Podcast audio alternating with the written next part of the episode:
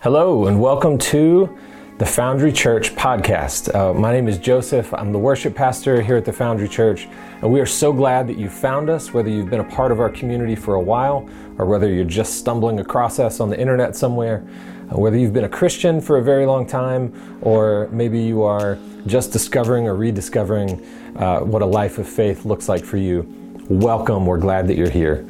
Uh, what you're about to hear is a message from our current sermon series called Life After Death, where we're taking a look at what it means to die to the self so that we can step into the fullness of life that Jesus calls us to. Uh, let's get to it.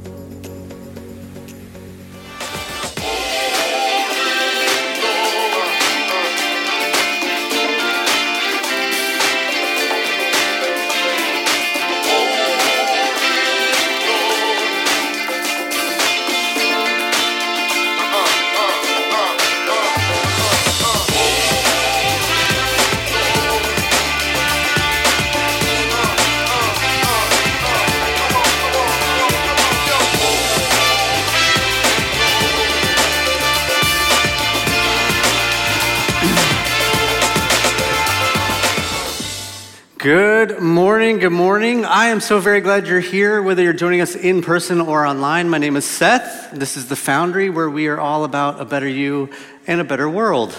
How's it going? Good, good. I realized something.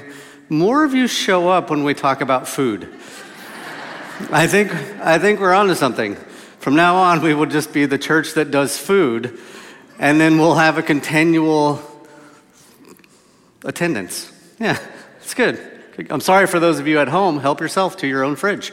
Um, we are in week three of our series that we're calling Life After Death, where we're talking about the self and dying to the self and the life that follows the death of the self. Over the past couple weeks, what we've been focusing on is like the metamorphosis process of the butterfly. That as the caterpillar goes into this chrysalis, it dissolves itself, like the entirety of itself, with the exception of these things called imaginal discs and then it uses this caterpillar ooze, this soup, to rebuild itself into the butterfly. These things that were contained within it the whole time that allow it to develop into what it was created to be. And so we've been kind of paralleling this with our own lives that we are created in the image and the likeness of God. And so we are trying to die to the self in order to reveal these imaginal discs of God that have been placed within us so that we can step into the fullness of our own lives. So we're going to take all this stuff that we've been talking about and we're going to take it like just a little bit further, go a little bit deeper into this.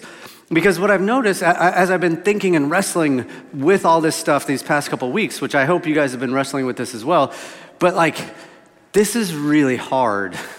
This is, it's really difficult. It's really challenging and can be really uncomfortable because what's happening is you're essentially at war with yourself. You're, you're fighting with yourself. You're trying to compete and like essentially destroy this part of you that is trying to defend and protect you. So it can be a bit uncomfortable. Uh, I, I, found a physical example of this uh, internal battle. I want to show you what this looks like. This is what we look like when we are fighting and trying to die to the self. Take a look. Now come at me. Okay, with all due respect to everyone here, I think the most worthy opponent of you is you. That is correct. Unless there happen to be measles present. So let's just say that Dwight has come at you with the throat punch. Now, how would you, Dwight, defend against it? Easy, allow me to demonstrate. I am attacking myself with a throat punch. Here it comes. Block. Grasp wrist as such. And what if he comes at you with the other hand? Because he does have two. Good point. Second throat punch absorb the blow. Groin punch, hip block, elbow to the gut. Uh oh, up to the nose. No, you're not. Ah, oh. Oh my God, he's making you look like such a fool. He really is, but not for long. Ow, God, instep. Oh, not again. Ha, ha, ha. You let go, you let go. Oh, you're right. I can't hold on. Ha, ha. You two are so evenly matched. I don't know how one of you is going to get the upper hand. This is what's happening. This is why it's so difficult. You're both so evenly matched. I don't know who's going to get the upper hand, right?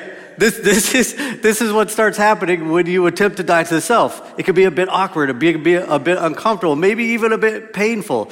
But here's the thing about it it really is the only way to experience the kind of freedom, the kind of life that you were created to experience. The only way the caterpillar turns into a butterfly is by completely dissolving itself.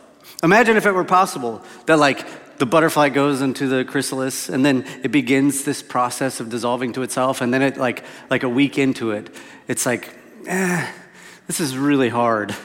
This is really difficult. I'm not really ready to give up my like my my caterpillarness. This is too much too much work. And so we just kind of gave up the dissolving process. And then it emerges from the cat the, the chrysalis like a week later, and it's not fully a caterpillar and it's not fully a butterfly.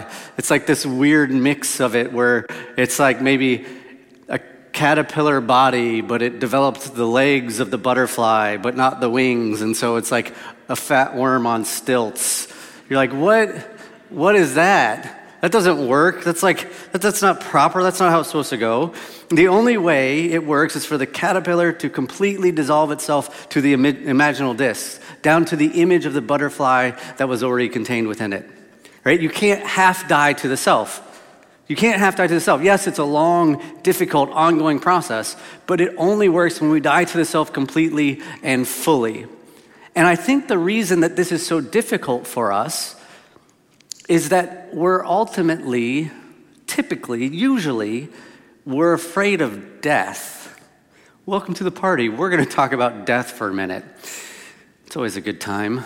We're afraid to talk about death. We're, we're afraid of the death of the body, we're afraid of the death of self right like what does actually happen to us when we when we leave this physical form and are no longer functioning in this world in a physical sort of way well we think we have an idea we think we have some hope but we don't really know and then there's like this giant mystery surrounding the whole process. And then we take that mystery and that makes us a bit anxious because we like to know how things work and we want to know the steps and the plans. And now we don't know. And now it's, and then we get fearful of the whole thing. And then we try, essentially, because we're afraid of it, we avoid it, we don't want to talk about it, we do our best to completely ignore it.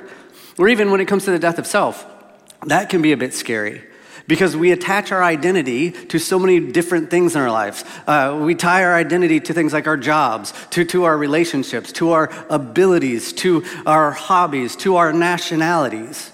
And then, if I try to die to these things, who do I become? How do I stay me if I separate myself from all the things that I use to create this picture of who me is? So, whether we're talking about physical death or we're talking about the death of self, the, often the thought is that it's just easier to not think about it. But the problem with this, I think, is that death can actually be an incredible teacher if you'll let it be. There, there's a lot of wisdom and insight that can be gained from doing this uncomfortable work of confronting your own mortality. Right? I, I, over the past couple years, I've done my fair share of funerals. A lot of funerals the past couple years. For many people, we don't like funerals. We don't like going to them. We don't like being a part of them, right? Because we're forced to confront this great fear that most of us have. But what I've learned to see over the past several years, especially, is that each one of those things to me has actually become a bit of an opportunity. These are opportunities for me to like assess, to grow in my own life.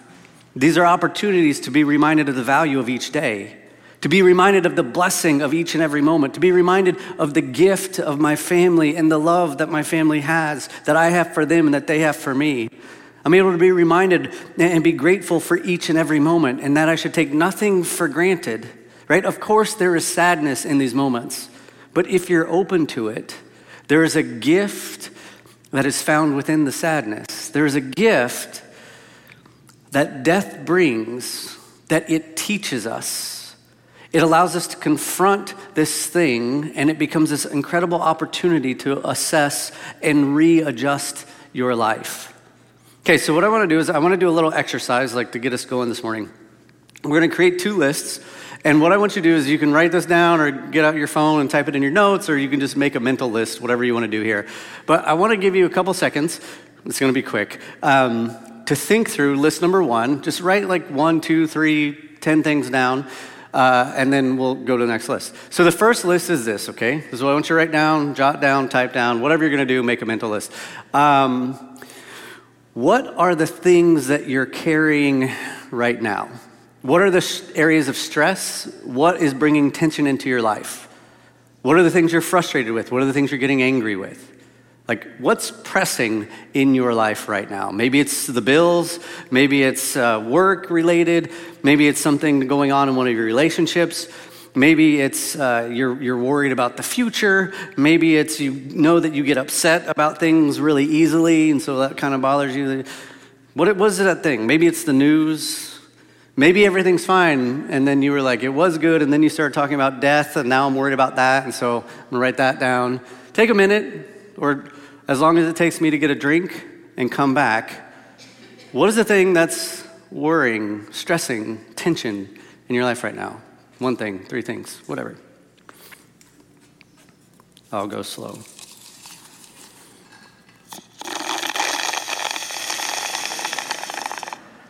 Does that bother anybody? Okay, list number two. List number two let's imagine just for fun, that you have a week to live. You have a week to live. What are you going to do? Write down one, two, three, five, six things. What are you going to do? By this time next Sunday, your physical presence will not be able to attend our wonderful service where we're going to start doing food every week so that more people will show up. You'll be in the presence of your Creator, and it will be fine for you. What are you going to do this next week? Right? Where will you go? What will you do? How will you use that time? Will you spend it with family? Would you travel? Would you get away from family? what would you do with your money? Would you save it? Would you spend it? Would you put it into a fund for your kids or your grandkids? Would you use that time to binge watch TV? Would you use that time to clean the house, mow the grass? What would you do? How would you spend or invest this week? Okay, I'll give you a another second where I'm going to get another drink, and then your time will be up. I'm thirsty today.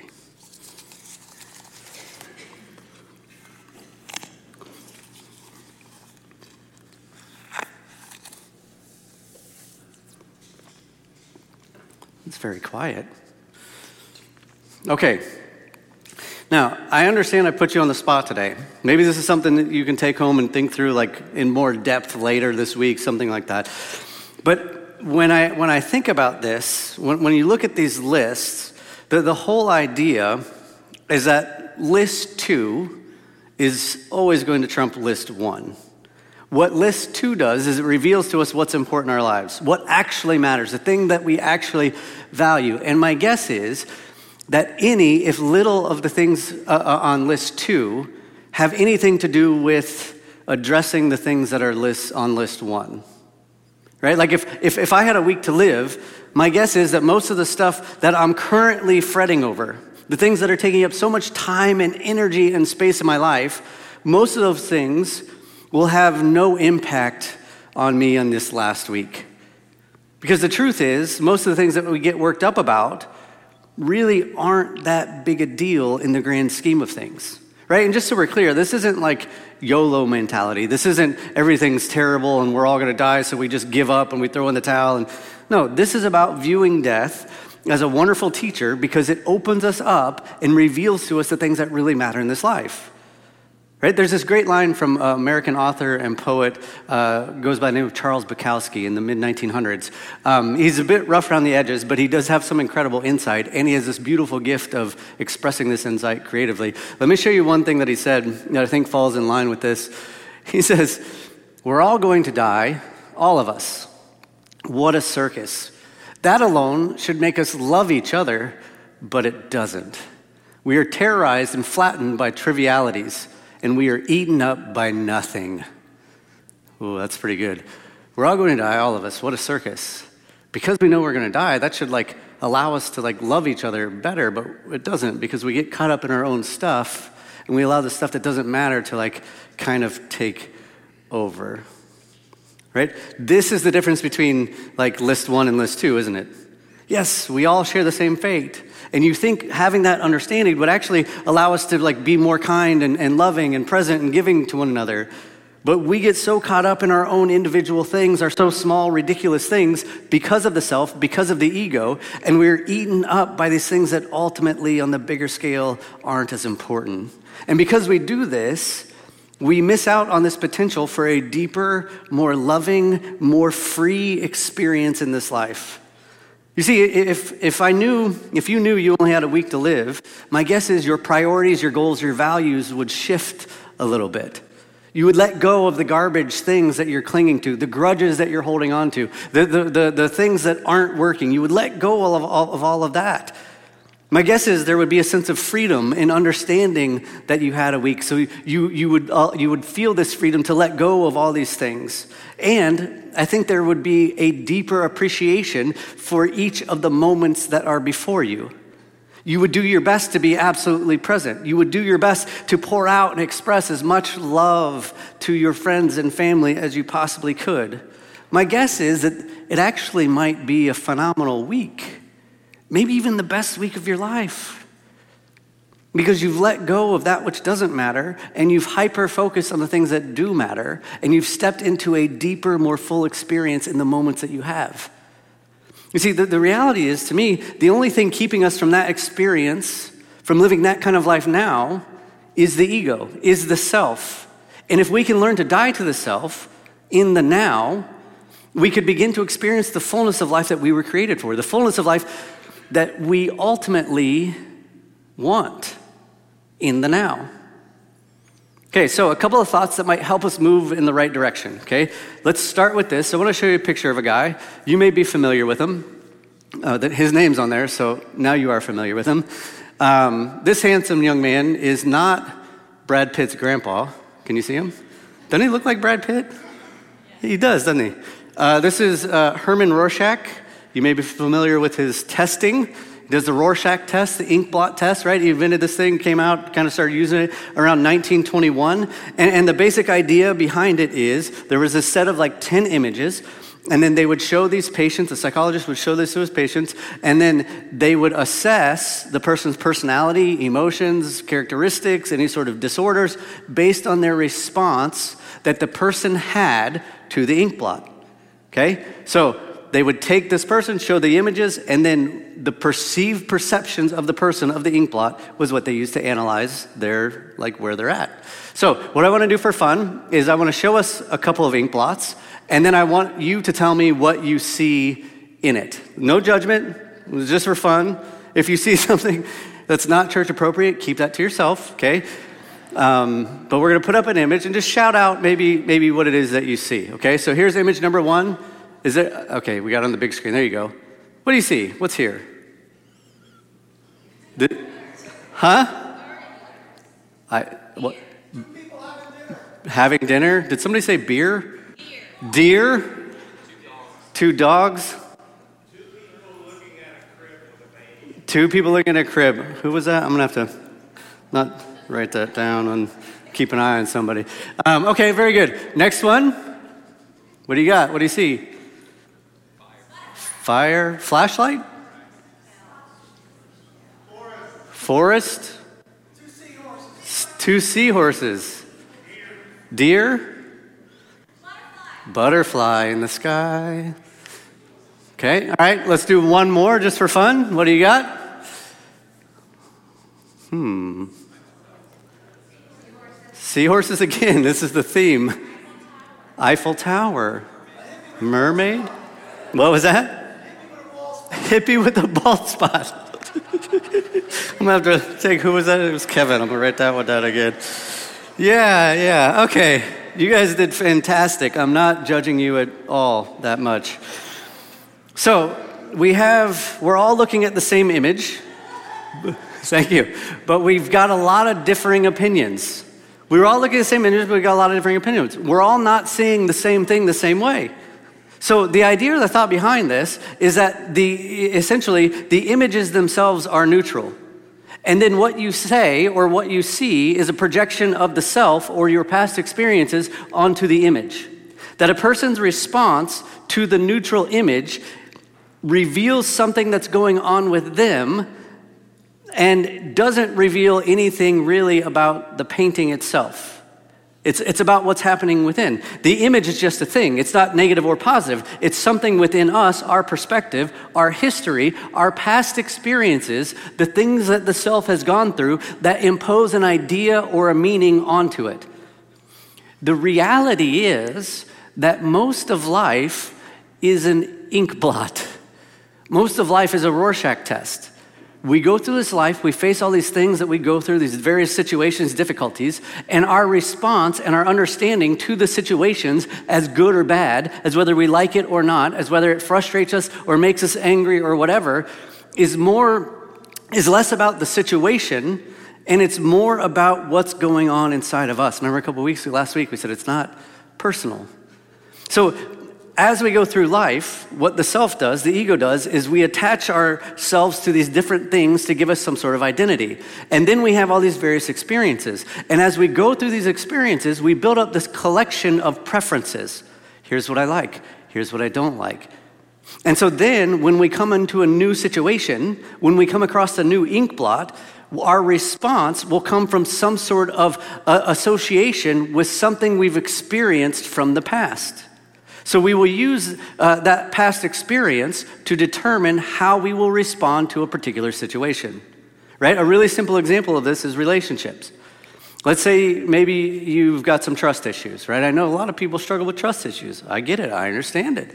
Where does that come from? Well, maybe it comes from uh, a, a, situation with your parents in the past that maybe they continually let you down. Maybe you had a, a, close friend growing up that somehow betrayed you. Maybe you were in a relationship and that person lied or cheated on you, whatever. So then you carry this like stuff with you, this past experience with you, and then you're in this new relationship or this new marriage, and then you text them about something, and then they don't respond, and they don't respond and they don't respond. And it's been like five minutes, and oh my gosh, what's happening? So now all of a sudden, there's this ink blot, this new situation in front of me, and I start projecting all of my stuff from the past onto the situation. What do I see in that? Something's off, something's wrong. They're up to what they shouldn't be doing. Where are they? Did they die in a ditch? Whatever the thing is, we start projecting onto that situation. And so what happens is, all he did, all she did was like, she was getting gas and left her phone in the car and didn't respond.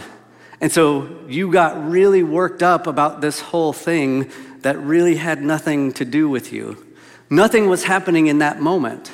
The, the image was neutral, but you projected a particular meaning or thought process onto it. And you caused yourself a lot of grief, and you made yourself miserable because you attached yourself to these past experiences to determine this situation in front of you. We do this with positive things as well, right? It's not all just bad things. We, when we attach ourselves to positive experiences from the past, this can cause issues in the present as well, right? For example, let's say you take your kids to Disney World and you have a great time. It's like cool. It's not a thousand degrees, right? It's in the fall. The park, for some reason, has a low attendance that day. And so, like, you get on all the rides as much as you want, and you ride all the rides, and you have a fantastic experience. And the kids are like emotionally in a good place. Everybody's happy. Things go well. It's like this rare gem of a day. And so, you lock in this memory in your brain. You're like, man, that was fantastic. What an awesome time. You know what we should do? We should do this again. And then you go back like a couple months later and it's like the summer, and it is a thousand degrees, and there's a lot more people there, and you have to wait in line, and you, your kids are like sweaty and irritable, as are you.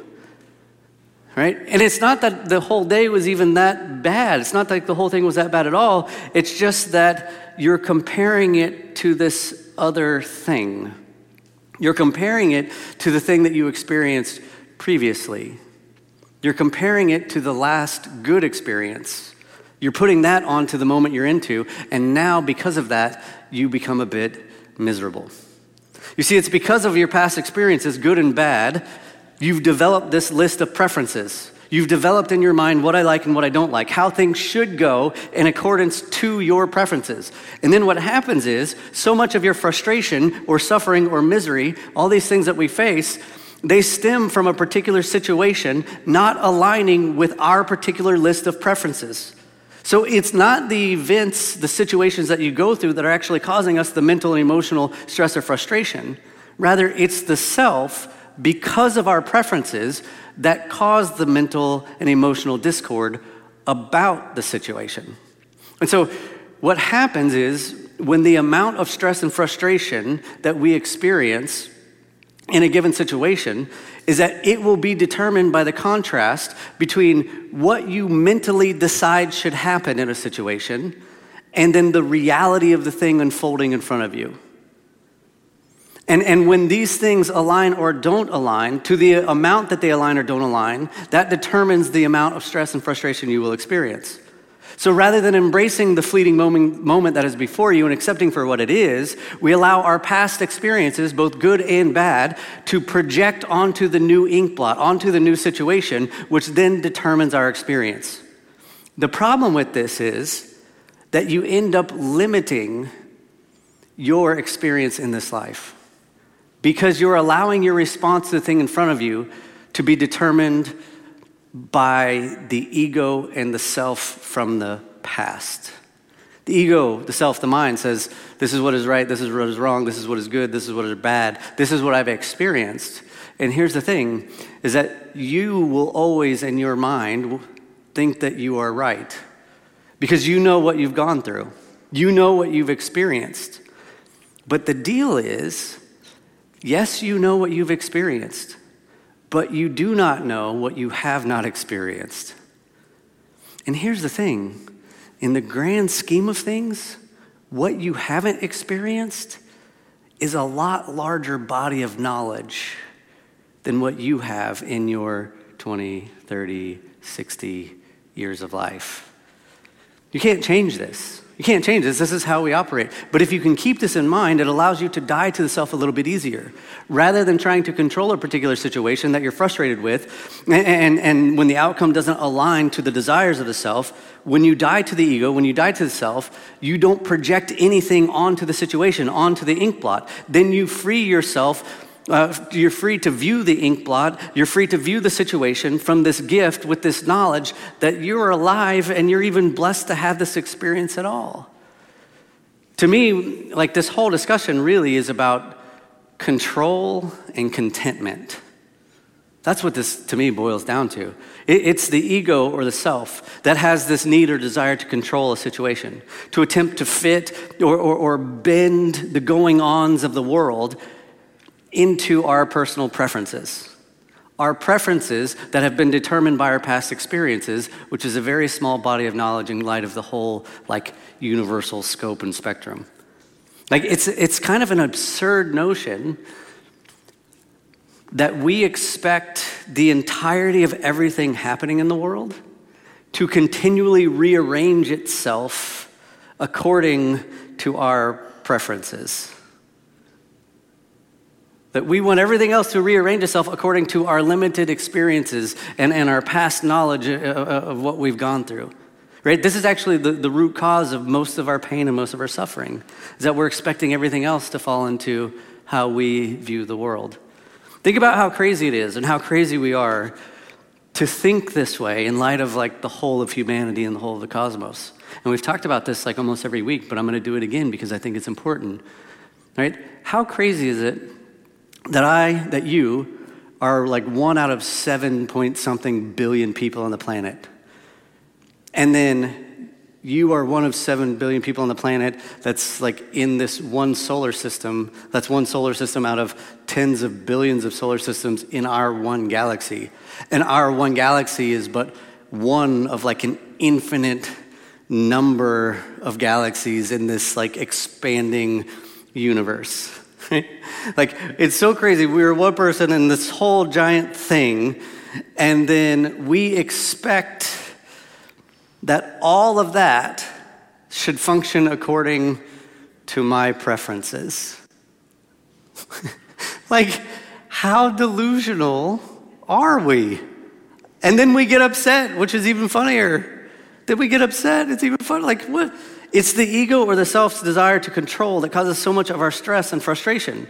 And if we could learn to die to the self and the ego, then I'm free to see the ink blot as its own thing. I'm free to allow to experience it as, as it is. I'm free to appreciate the gift that is my life. I'm free to see that every moment is not only a gift, but is an opportunity for me to participate in.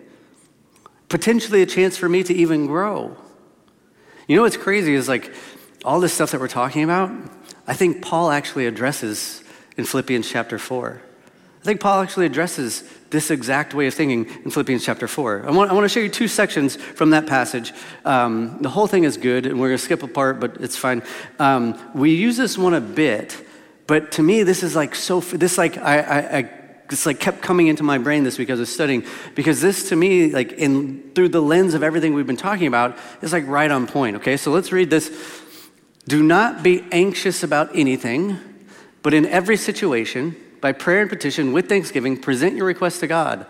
And the peace of God, which transcends all understanding, will guard your hearts and minds in Christ Jesus. Okay, don't be anxious about anything, but in every situation, in every situation. Now, the word for anxious here is the word merimnao, which means to have an anxious concern based on apprehension about possible danger or misfortune.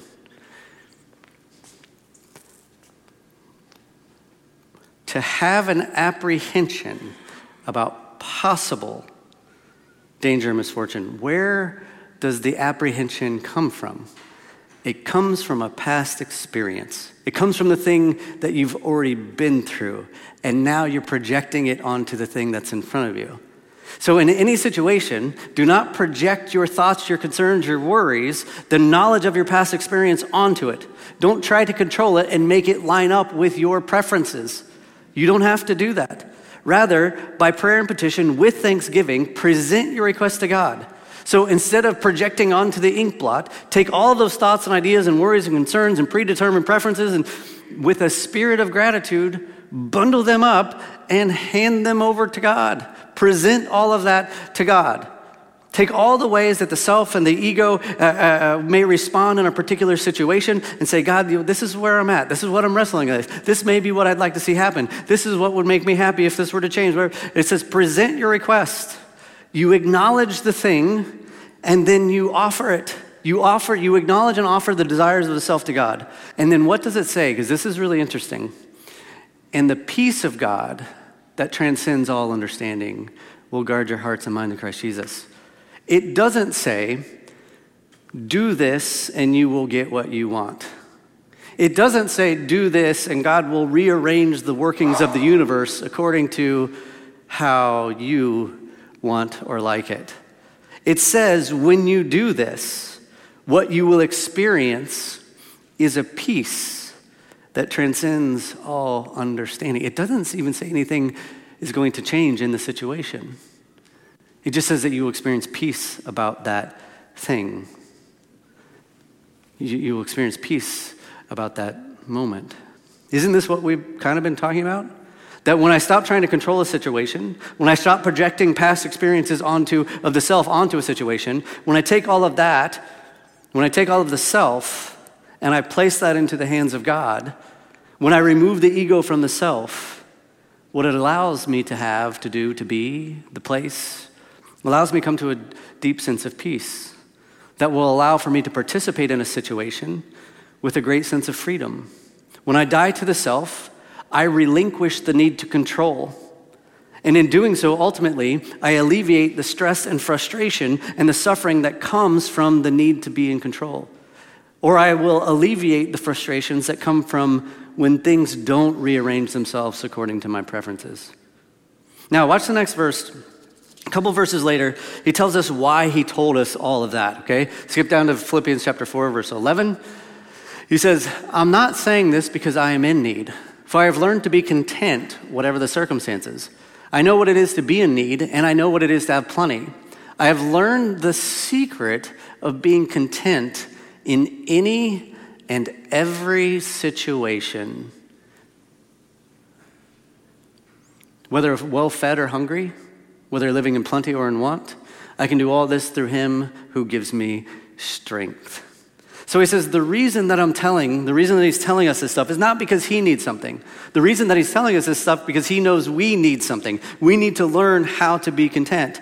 He says, I've learned the secret of being content in any and every situation. And I think that the secret that he's talking about is the thing that he just revealed in the passages before it. Do not be anxious about anything. Do not be anxious about anything. Take all of the thoughts, your concerns, your worries, your doubts, your past experiences, hand those to God. Die to the self, and you will experience this transcendent peace within your life. And then, actually, between these two verses, he goes on to say, like, whatever is uh, noble, whatever is true, whatever is good, whatever is right, whatever is lovely, whatever is pure. He goes, think on these things. So, in any situation, you take the ego, you take the self, and rather than trying to control everything around you and trying to mash that into your pers- personal preferences, you, you, rather than projecting images on, of your attachments onto it, you rid the self of the self. You die to the self. You take all of that, you place it into the hands of God. You empty the self into the presence and the hands of God. And when you do this, you will experience this transcendent peace. And in that place of peace, you're able to see what is true and what is beneficial. In that place of peace, you can focus on what is good, even in the bad. You will be able to reach this place of contentment regardless of the situation that you're facing, good or bad, living in plenty or in want, in any and every situation, because you're not trying to control it. You're allowing it to be what it is. You're not trying to force the universe to align with your personal preferences. You are now participating in this gift that is your life. And then he says, I can do all this through him who gives me strength. And I think what he's pointing to is this idea that Dying to the self is really hard. What did Jim say? The most worthy opponent of you is you. You're both so evenly matched. I don't know who's going to get the upper hand. He says, I can do this through him who gives me strength. I can do all things through him who gives me strength. That you will have the strength to die to yourself. It's the strength of Christ working in you that gives you the upper hand over the self. So that you can actually die to the self, so that you can reveal the image of God that's been placed within you, so that you can experience the freedom of life that you were meant to. You're evenly matched with yourself. It's the strength of Christ working in you that allows you, that gives you the strength to overcome, to have victory over yourself so that you can experience the fullness of life that comes after death. You see, death is an incredible teacher. Death is like this doorway that helps us dis- discover what's really important in this life. We're going to go into our time of communion, and I'm going to ask our ushers to get in place. If you're at home, don't go anywhere because I got, I got something I want to read you. Um, go ahead and grab your crackers, your juice, whatever you're going to do at home. Uh, this is a time that, that we get to remember, that we get to celebrate, we get to pause, reflect on the life and the death of Jesus and the new life that he brings. That through his death, we get to experience a new life. And so we take these elements, they're on your table, the bread and the juice, that remind us of the body and the blood of Jesus. They remind us of the exact thing that we're being invited to, that we're invited to die into God so that we may experience the fullness of life that is found in God. Now, before we take the elements, I want to read you a couple lines um, from this incredible woman. Uh, her name is Ilia Delio, and she's, she's been blowing my mind recently. She's fascinating. Um, she is a, a Franciscan nun. She has her doctorate in pharmacology. She specializes in neurotoxicology. She's also a theologian who specializes in science and religion with a focus on physics and the neurosciences and how that's important to our theology. that gets crazy. Um, so she wrote a few things that I think ties in nicely to everything we're talking about, and I want to show you because it's brilliant. This is what she says. God is radically involved in the world, empowering the world towards fullness in love. But God is unable to bring about the fullness without the cooperation of humans. Human and divine cannot co create until the full, unto the fullness of life without death as an integral part of life. Isolated, independent existence must be given up in order to enter into broader and potentially deeper levels of existence. Bonaventure speaks of life in God as a mystical death, a dying into love. Let us, then, die and enter into the darkness. Let us impose silence upon our cares, our desires, and our Im- imaginings. With Christ crucified, let us pass out of this world to the Father. She goes on Only by dying into God can we become one with God, letting go of everything that hinders us from God. Clare of Assisi spoke of the mirror of the cross, in which she saw in the tragic death of Jesus our own human capacity for violence and yet our great capacity for love. Empty in itself, the mirror simply absorbs an image and returns it to the one who gives it. Discovering ourselves in the mirror of the cross can empower us to love beyond the needs of the ego or the need for self gratification. We love despite our fragile flaws when we see ourselves loved by one greater than ourselves. In the mirror of the cross, we see what it means to share in divine power. To find oneself in the mirror of the cross is to see the world not from the foot of the cross, but from the cross itself. How we see is how we love, and what we love is what we become. Oh, we could chew on that for like another month or three. She says, Death is an integral part of life. She says, Let us die into God so that we may become one with God. Let us stare into the mirror of the cross. This is death of self. And in doing so, we learn to see the world not from the foot of the cross. We learn to see the world from the cross itself, through the lens, through the eyes of Jesus, the one who subjected himself to death out of his love for all of humanity, so that through his death, new life would come to all. This is the beauty of this meal, is that we remember the love that was revealed to us through the death of Jesus, that we're reminded of the life that follows death.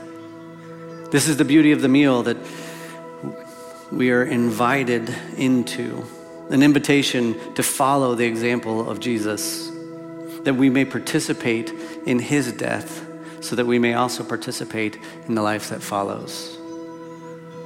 So I'm going to pray, and then what we're going to have you do, actually, I'm not going to pray. You're going to pray at your tables. That's why that stuff is there.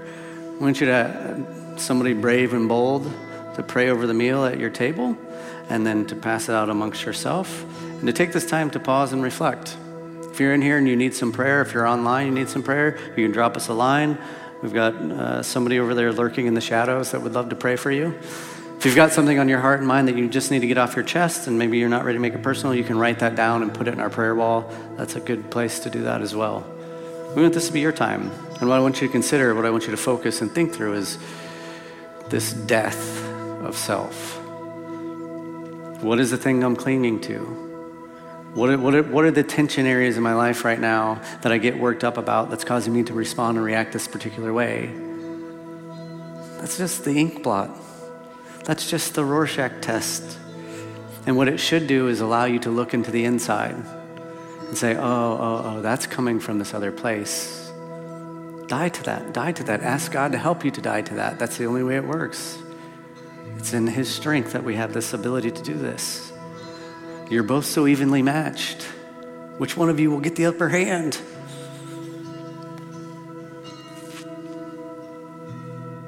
All right, we're going to give you some time and space here. Sit at your tables, pray at your tables, have the meal together at your table. All right? This is your time now. Thank you again for taking some time out of your week to spend a little bit of time with us uh, here on the Foundry Church podcast. Uh, if you would like more information about who we are and what we do and what we believe, uh, you can check us out at our website, thefoundryc.org. It's the foundry, just the letter C.org. There should be a link to that in the show notes if I've done my job well. Uh, you can also reach out to us if you'd like to start a conversation or have any questions we can answer for you. You can send an email to info at thefoundryc.org We would love to hear from you. We'd love to, uh, like I said, answer any questions that you've got uh, or respond to uh, comments or suggestions that you may have.